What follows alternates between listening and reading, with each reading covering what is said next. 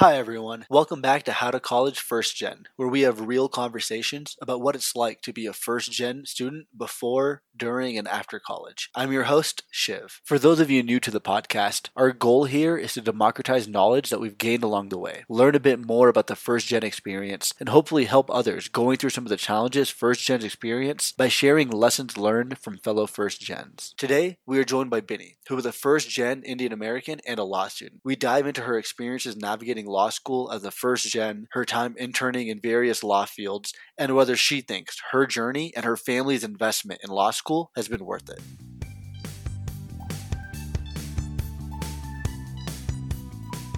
Hey, Binny, thank you so much for joining us. Thank you for having me today. Why don't we begin today with a little intro on who you are? Okay, sure. So, uh, my name is Binita Patel. I go by Binny, like you said. I also go by Urvi. That's like my professional name.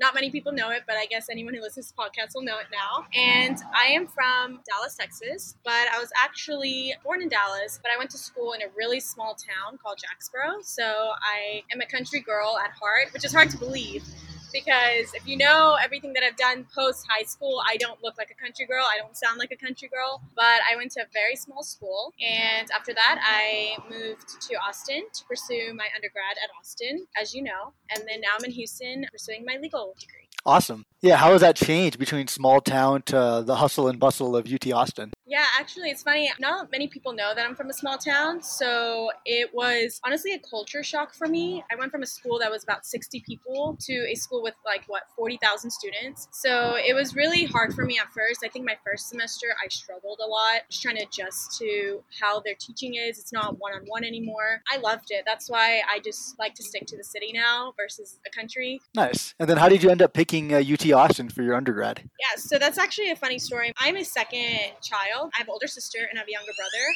And my sister, she wanted to go to UT. She got in, but as you might know, all Indian parents are like, oh, it's my first child. Stay close to me. Don't go so far away. And that was a problem with my sister. And she was so upset. She was just like, she was like, I can't believe mom and dad are making me go to UT Arlington, which is a school in Dallas. And she goes, I wanted to go to Austin. So just in spite of that, I was like, I'm to go to UT Austin. And so that's how I ended up at Austin. And my parents did not question me. They were like, go. And as a middle child, you know, I guess I get that freedom. Yeah, that's how I chose UT Austin in spite of my sister, and she's not gonna be happy when she listens to this, but that's okay. I'm glad, and I'm sure your sister is jealous, but I'm glad you're able to enjoy your time in Austin. Yeah, she was. Even at my graduation, she was very jealous. But wait, so what did you end up pursuing during your time at UT? What was your major again? So my major was economics, and I minored in finance. I don't recommend that, especially if you're gonna pursue a legal degree after. It's just unnecessary work that probably won't be useful, right, in the legal field, but if you know, I was just like, I'm gonna do the most practical thing I could. It kind of gave my parents a sense of like, okay, you know, if she doesn't go to law school, at least she has something to fall back on. But I'm a strong believer a degree is not determinative of how well you're gonna do and what field you're gonna go into. But you know, it, it, just depends on person. Okay. The entire uh, heart of this episode is about your journey to law school. Did you know that you wanted to do that from day one in uh, at UT, or how was that discovery of figuring out your passion for law? Yeah, so I actually knew I wanted to go to law school 10th grade in high school. And I remember sitting down uh, with my with my dad. So you know, every Indian parent has like the swings, like the ichko as you as you call it. I was just sitting down. I distinctly remember this. I told my dad, Dad, I want to become a lawyer and it's going to be very expensive, but I'm telling you now. So, you know, if you need to save up for it, you know in advance. And he was like, What? You want to become a lawyer? Why, right? It's just like, okay. And I think at first he entertained the idea and he was like, sure, go for it. One thing about me is once I set my mind to it, I want to do it. That's not to say I was kind of deterred in my path while I was at UT. People kind of doubting me, telling me maybe you should do something else. But that was kind of when I knew. What led me to law, I couldn't even give you like a pinpoint, like this is when I knew. But I remember at my school, they would have these career fairs where people come in and talk about the profession. And I think for me, I was like, I don't want to be a nurse. I wish I had interest in healthcare and I didn't. But why not go for the highest thing that I can? And so I didn't want to be a nurse, and I was like, okay, I can become a doctor, but I didn't have a passion for healthcare. So I was like, okay, what's the flip side to it? And so I fell into uh, law school and legal career. I did mock trial as well in school, so and like debate team, so that was cool. And that was helpful to see like is this some kind of environment I wanted to be, I want to be in. Nice. Yeah, I did debate in high school as well. I'm sure some of the audience that's listening in has done debate as well. How well have those skills transferred to your time in law school? Well, in law school, As contrary to popular belief, you don't really learn to argue in law school. You learn to argue once you do extracurricular activities. And so being on like mock trial team in law school or the moot court, that can help. That's where the debate skills come in. But it does kind of help you kind of see where the arguments are coming from when you're reading a case study maybe or a case book. It's like, okay, well this is this argument and this is the other side. So I think that's where some of the skills came in. But I think once you're put into law school, that's when you really learn, okay, this is what I what are important facts, these are what are not important facts. Okay, makes sense. And I'm sure there's some level of being able to analyze and research that you were able to, to build on as well. Yeah, definitely. Cool, cool, cool. So right now you're in law school, correct? Mhm. What year are you in? So I just finished my second year. We're called two L's, and I'm going into my third year, which is my final year. So I am officially a third year law student. Congrats, exciting. Thank you. Yeah, it's very exciting. I guess looking forward, what does it look like now that your third year is starting? Does recruitment start in the fall or what's your next step? Yeah, so in law school, it's a little different. Your second year is when you're supposed to be looking for jobs and get a 2L summer associate program. And usually your 2L summer defines where you're going to end up. It could define actually where you're going to end up post grad. And so my internships that I have lined up for this summer, they're going to, you know, if they like the work that I do, they may offer me a full time position. So that's where the recruiting really happens. It's not rare for recruiting to happen your third year as well. And so I'm a firm believer. I don't want to close myself off to just one firm. So maybe if I really like this firm and I go into my third year, I'm like, okay, well, you know, what if I like another firm? So you can still recruit during your third year, but usually third year you already have your full time position locked in, and you're just focused on finishing school off and taking the bar. Okay. Well, what sector of law is your internship and the company fall under? The best thing about being a lawyer is you can pretty much do anything you want. It's a very flexible career path that you can have, which is you don't really see that because you're like, okay, if I'm a lawyer, there's only a certain amount of things I can do, but you can do anything you want. And me personally, I want to go into the corporate law, and so I want to do real estate M and A transactions. I do have an interest in criminal law and maybe criminal defense, and so I might pursue that pro bono. Which pro bono for the listeners who don't know what that means is just free legal services for people who just can't afford an attorney. And I might do pro bono for maybe people in our culture and who don't have access to legal fields, maybe in, like maybe in different countries or something like that. But for me personally, I want to do real estate and M and A, which is the business side of it. Okay. And I'm glad you're already considering how you're going to use your degree to do good and do pro bono work. Very humbling to see. Yeah, no, I think that's really important. Cool. Uh, so I guess to dive into those different sectors of law or different subfields within uh, law that you can go into. You mentioned M&A, corporate, you mentioned uh, there's tax, you mentioned criminal. What are some of the big buckets that people think about as they're breaking down what career they want? You have litigation. So one side you have litigation, the other side you have transactional. Transactional it's more so your corporate, your M&A, your real estate, all those contractual claims, that's under transaction. Litigation is going to have your criminal, You'll have maybe your employment, bankruptcy, constitutional, family, immigration, IP, which is intellectual property, personal injury, tax could fall into both brackets. So that's where you have it. Okay. And generally people figure out what side of that they want to be on during 2L by 2L or Yeah, yeah. So um, I went in knowing that I wanted to be on the transactional side, just coming into law school. But usually you figure that out your first year, and they recommend you know by your second year, so you can start looking for those jobs that you know fit what you want to go into. So yeah. Nice, awesome. Is there a pretty even split between people that do all the types? No, actually, you can do both. I know a lot of attorneys that do litigation and transactional. Is not to say that, you know, if I get a job where they are like, well, we would like for you to do this commercial litigation, I might have to step up and go to trial for that. And so uh, there isn't an even split. I think you see a lot of people go from transactional litigation and then come back around to transactional once they're kind of tired of the court and they just want to be like, all right, I just want to sit behind the desk now. Makes sense. All right. So back before you applied to law school, you mentioned that you knew since high school slash during your time at university. Did you consider any other career paths as well? I know law school can be really tedious because you have to go for like an additional three years and there's more debt that's involved. Did you consider tangential career paths? Yeah,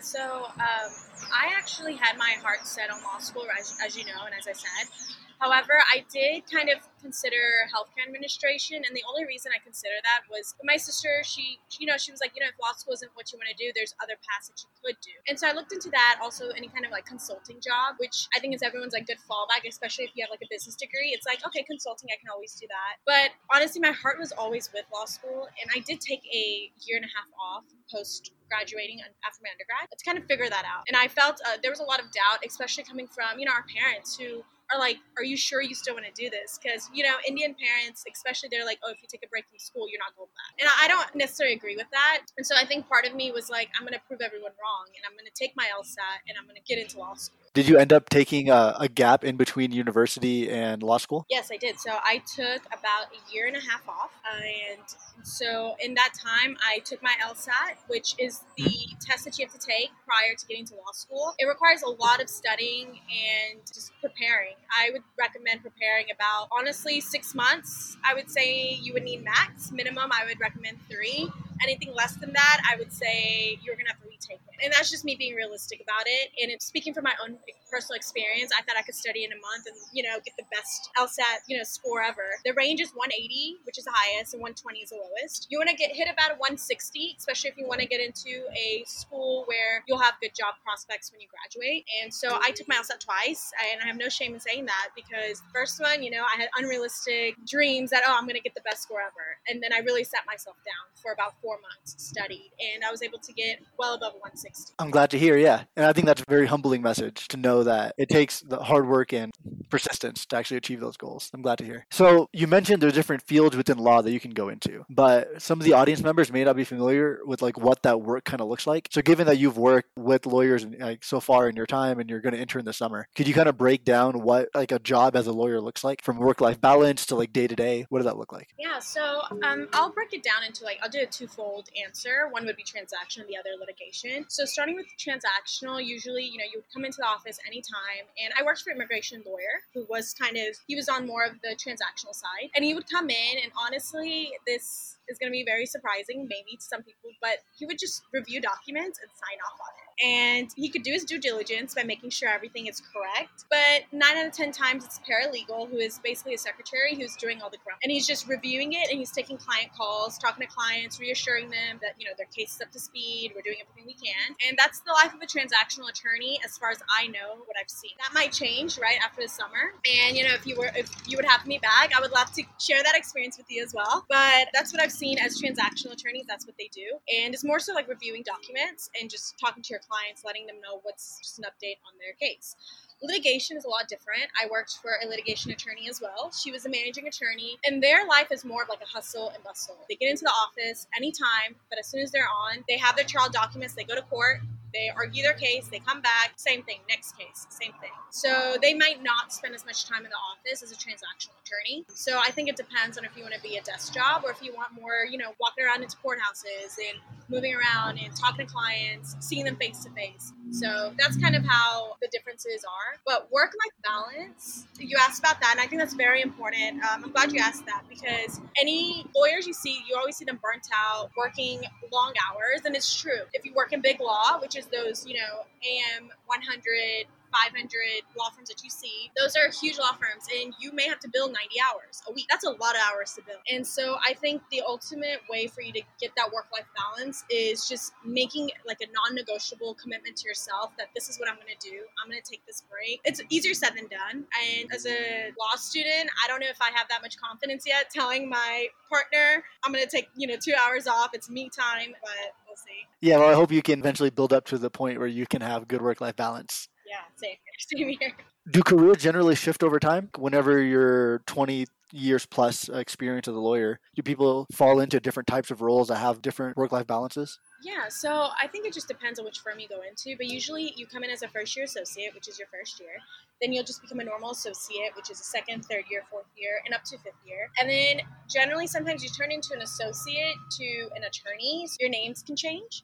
And it's just like a hierarchy of how much experience you've had with the firm and how long you've worked post grad. And then after that, you could have an opportunity to become partner. And then after that, there's always managing partner and so forth, right? And after once you're managing partner, that's kind of the tier level. And you know, you can always do become a shareholder and whatnot with a firm. Is it common for people? I know in consulting companies, it's common to like after a couple years of experience, bounce out to different F500 companies into corporate strategy roles. Is it similar for law where you get some experience in a law firm and then you go into an F500 company like in their legal team? Yeah, no, definitely. So usually lawyers will spend about five to ten years with a law firm, and then they will move on to, like you said, a corporate company and become their general counsel. And that's easier to achieve work-life balance, right? You're only receiving that company's work, and that's it. I think a lot of attorneys dream goal, but it's also hard to reach because there's only so many jobs you can have, opportunities, and there's many attorneys, and so it depends on your networking, connections, and experience for sure. Yeah, so speaking of networking and like competitiveness of various roles, how does that work in law? I know in the engineering world, I've been able to like DM random people on LinkedIn and build connections at various firms. Is it similar in law or how are you building those relationships?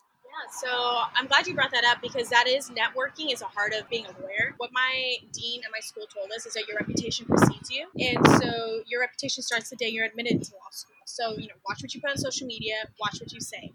And I think that's really important because when you start building these connections, that's how your jobs are going to come. And that's how I got my two internships as well, is because I reached out to other attorneys at those companies and in the law firm, and they were able to push my resume up to HR. And so I think it's really important that, you know, we attend as many networking events as you can. And my law school has been pretty good with providing those opportunities for us. And I also live in Houston, and so Houston is considered a legal hub for sure, and especially in downtown. So there's always um, Houston Young Lawyers Association. We're always hosting networking events where you can come in, meet other attorneys. And I think that's really important. Like you said, LinkedIn, I've done that many times, no shame, because either they'll respond or, or they don't. You have nothing to lose. And so I respect that you did that because I did exactly the same thing. And I've heard many no's before I heard any yeses, but that's okay. Yeah, I'm glad to hear that support of pushing through the no's to get to that yes. It only takes one forward or one positive response to to carry on the next career opportunity. Cool. Okay. So the second half of this podcast is going to be focused on your journey in law school. You mentioned you're a 2L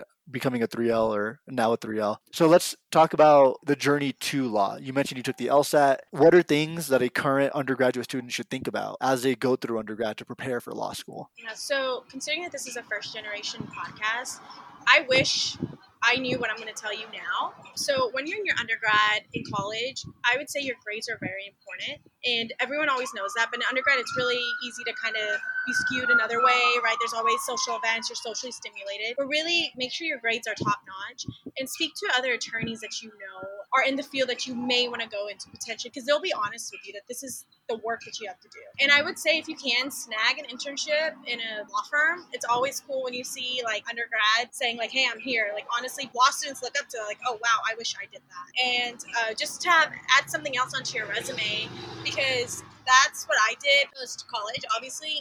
And my interviewers, they're always asking me about my experiences there. And they're like, oh, well, you have this experience. Like, your resume looks great, right? So I think that's something that I would recommend any kind of undergrad student to do that. Also, studying for the LSAT, it's not easy. And I would say if you want to go straight into law school after your undergrad, start studying your junior year and then start the application process your senior year. And those two years will be the worst two years you have ever spent in undergrad. But I mean, I think it's worth it. I think every sacrifice has a reward, and it's a very small sacrifice you may have to make for a really big reward. And that's what I always tell myself in law school. Um, and so I think those are things that I wish people told me going in. And I, I wasn't told that, right? As a first generation student, I don't have anyone in my family that's an attorney.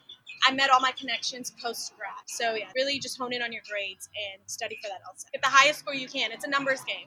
Okay, cool. Yeah, sounds good. And that's solid advice for first gens. And speaking of, like you mentioned, a lot of first gens like yourself don't have those established relationships with law firms. How do you suggest like a freshman undergrad go about and like meet lawyers in the wild? Like what's the easiest way to build that first connection? So I honestly just started looking up law firms on Google, and usually their attorneys have their email and their phone number listed on underneath their names. And so I would I emailed a few attorneys, and I'm like, okay, maybe this is a law firm I want to work for. Sometimes they will respond, sometimes they don't. Right? Attorneys get a lot of emails, and then I called their HR, and by calling their HR department, they were able to connect me to an attorney that maybe might can help me get an opportunity or a job there. Uh, my very first one was at Patel Law Group no affiliation whatsoever. I did not know them, but I remember I talked to another law student, and he was like, I interned there. You should intern as well. Give me your resume. I'll send it over. They interviewed me. They were very skeptical, to say the least. They were like, she has no idea what she's getting herself into. But they still offered me an internship. And I respect them for giving that internship because I came in knowing nothing. Absolutely nothing. But I learned a lot through that internship and was like, okay, this is the field. So um, that's how that's how it was. Connecting to law students are the easiest, I believe, instead of attorneys, because yes, we're busy, but we've been there and it's very recent. So I reached out to a law student. Yeah, that makes sense. Law students have been in your shoes recently, so it's easier to have that empathy and help forward you along. And I'm glad that law firm was able to take a bet on you and help support you with an internship. I'm sure you learned more that way. I know I did. I did. Fantastic. Okay, and then now that you're in law school, what's been some of the most uh, surprising things that you've learned in the process in your first two years? Surprising thing? Would you equate surprising to challenging?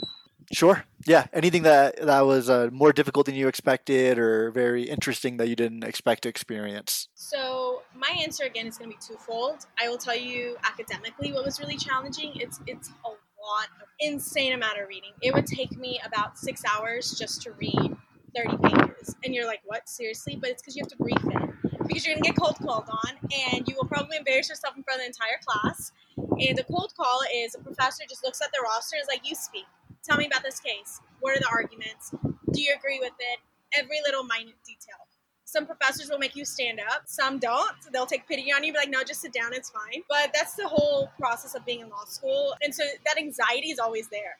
I, my first semester, of course, me being me, I got called on the very first day, was not prepared and did not know what to expect, made a fool out of myself. And I was like, uh, I don't know. I mean, now it's, it's gotten a lot easier. Now I just expect it. But I think academically, that was the hardest part for me to kind of wrap my head around. Where the readings, they're very dense, and the amount of work that it entails is academically. Personally, as I mentioned before, every sacrifice has a reward, and the biggest sacrifice I had to make was my social. And by that, I came from UT.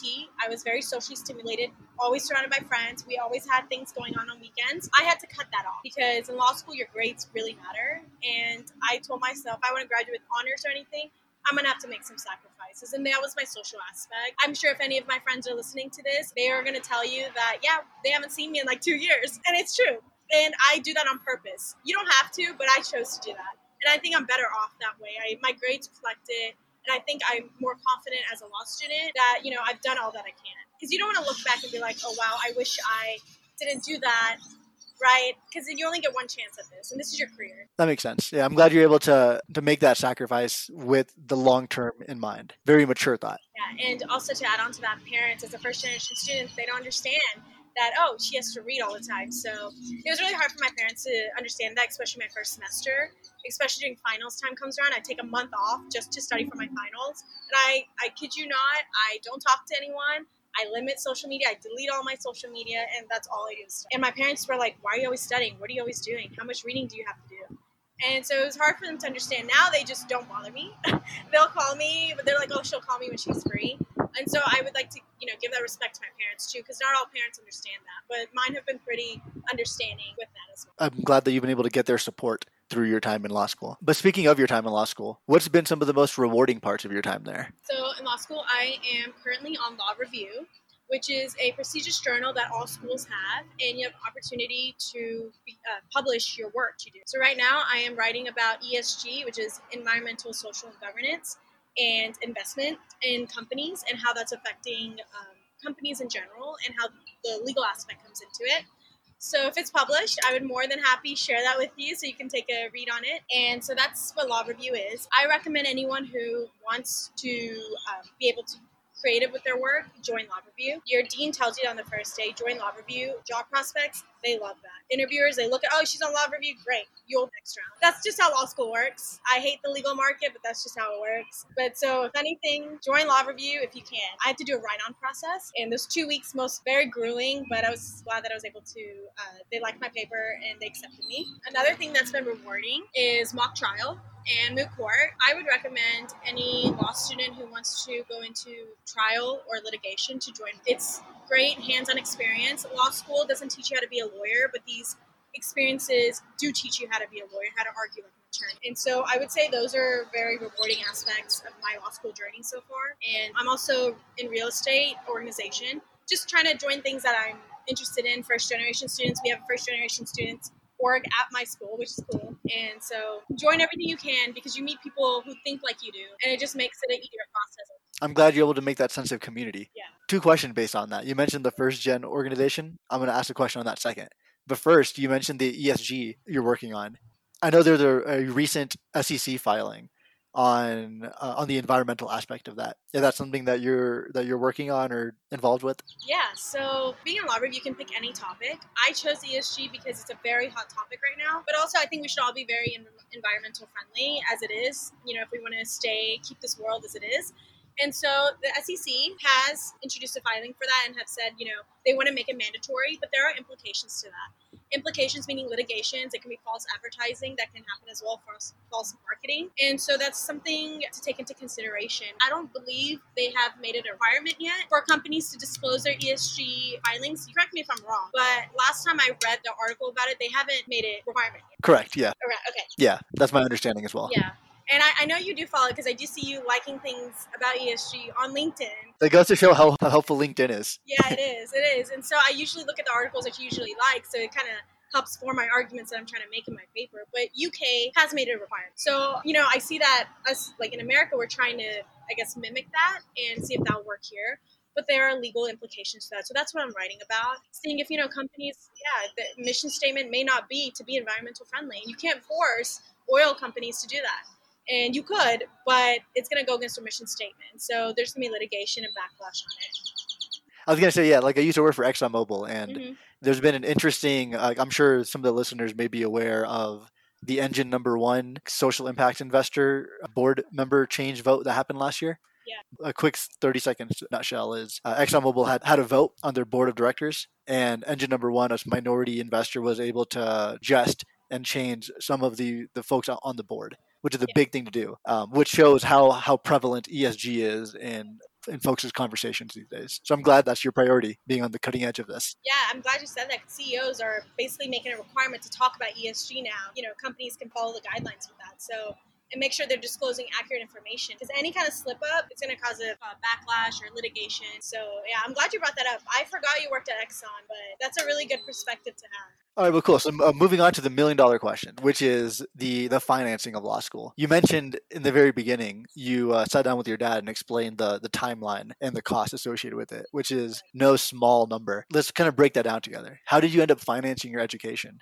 I was lucky enough that my dad was able to pay for it. So he currently finances my education. However, in choosing a school, I was very cognizant of what schools are offering me scholarships and what their price points may be. And so there's some schools that obviously call their tuition is a lot higher than what I pay currently. But I have a lot of friends and I know a lot of law students who do take loans out to finance their education. But currently my dad is financing my education. It's not easy at all. And so one thing I always tell myself that, you know, mom and dad are doing this for me. Everything I do is for them. And I want to make it worth it and worthwhile. That speaks for a lot of first generation students that we come from that work ethic, that background that kind of sets us apart from a lot of other students, right? Because we know the struggles that our parents went through and we want to just pay it forward. I would say, as a law student or as a prospective law student, be very cognizant as how much law school is going to be because once you know you're done with your education, interest starts building up. And I still know professors to this day who talk about how they're still paying off their law student loan. They've you know they've been practicing for 20 years, and so you can just see how you know how much that's affected their career. Yeah you mentioned different schools have different tuition rates. What does that look like from public versus private, or like what does the range generally look like? Just to give an expectation to the audience. Yeah, so I go to a private school. Right now, if I can remember, it's 17, about eight, 17 to 18,000 a semester. And so I know public schools, they can range higher than that. But I would say, I think UT, uh, for example, I think they're just right at it, maybe a few thousand dollars more. But usually private schools have more flexibility as to how much they want to charge compared to public, obviously. But SMU, for example, they charge a lot more. They charge double what I what I'm paying. So their semester payments are like thirty four thousand a semester. That makes sense. Yeah, I'm surprised there's such a wide range in law school tuition, but I'm glad that you are cognizant of it. And I can see how debt can pile up super fast depending on which law school you, you, you attend. And I think it also goes with what your job prospects are after you graduate. And usually, you know, you're not going to get that big bucks, 200K a year job right out of law school. There's only a small amount that they give out. And so that's big law. And big law is not for everyone, right? Because you have big law, you have middle, mid-size, and you have boutique. And in boutique, you're not going to get paid that, but you're going to do just as much work. So it just depends. That makes sense, and I'm sure it also forces folks into roles just to pay down the debt, as opposed to what what they may be more passionate about. I don't want to make this about you know how I think student loans should be wiped clean. Of course, I'm an advocate for that as a student. Why not? But I know realistically that might not be economically feasible at all. But no, I, I definitely agree with you. People are going to take roles that maybe they don't want just to pay down their debt. And that kind of defeats the purpose of being passionate, you know, about your job. Okay. And then noticing how much you've had to take on as a family to afford your law school and sacrifice. Do you think your time thus far has been worth it? I know you're still in the midst of the jungle, but just so far, what do you think? I think so. It's been on many sacrifices that my like my parents have had to make, right? And I, I see it. My sister, she also went did her she did a graduate degree as well. She's in the dental field, like the dental hygiene field. And so for me, I knew the undertaking that my parents had to take. So I think it's been worth it, but I think it's been worth it because I've made sure that it's worth it. And I make sure I get the grades, I make sure I get the internships. Because if I didn't, I think I would be wasting my parents' money, and I think that's the last thing I would. I, that would break my heart more than anything. Sometimes when I don't have the motivation to keep going, I think about them, and I'm like, all right, you, you have to keep going. And so, and they're very proud. They're so proud but I'm sure it's it's stressful to know that your education and your experience has to live up to a certain bar just to make sure that you're making the most of it. But I'm glad you're cognizant of that. So looking back, I know it's only been two years, but if you had to do it all again, would you do anything differently? I would. I think I would do my undergrad differently. I might have chosen a different major. I always went to do communications. Maybe it would help with my dialect a little bit more, how to communicate, how to read people. That's really important skill to have as a lawyer is to know what the other side's kind of thinking before they say it. And so I was thinking maybe that that. And more so, I think I wish I got more involved in school. Uh, so at UT, there was no kind of pre-law major at all but i wish i did i was involved more in like government aspect of it something to do with the legal field i could just have that experience going into law school and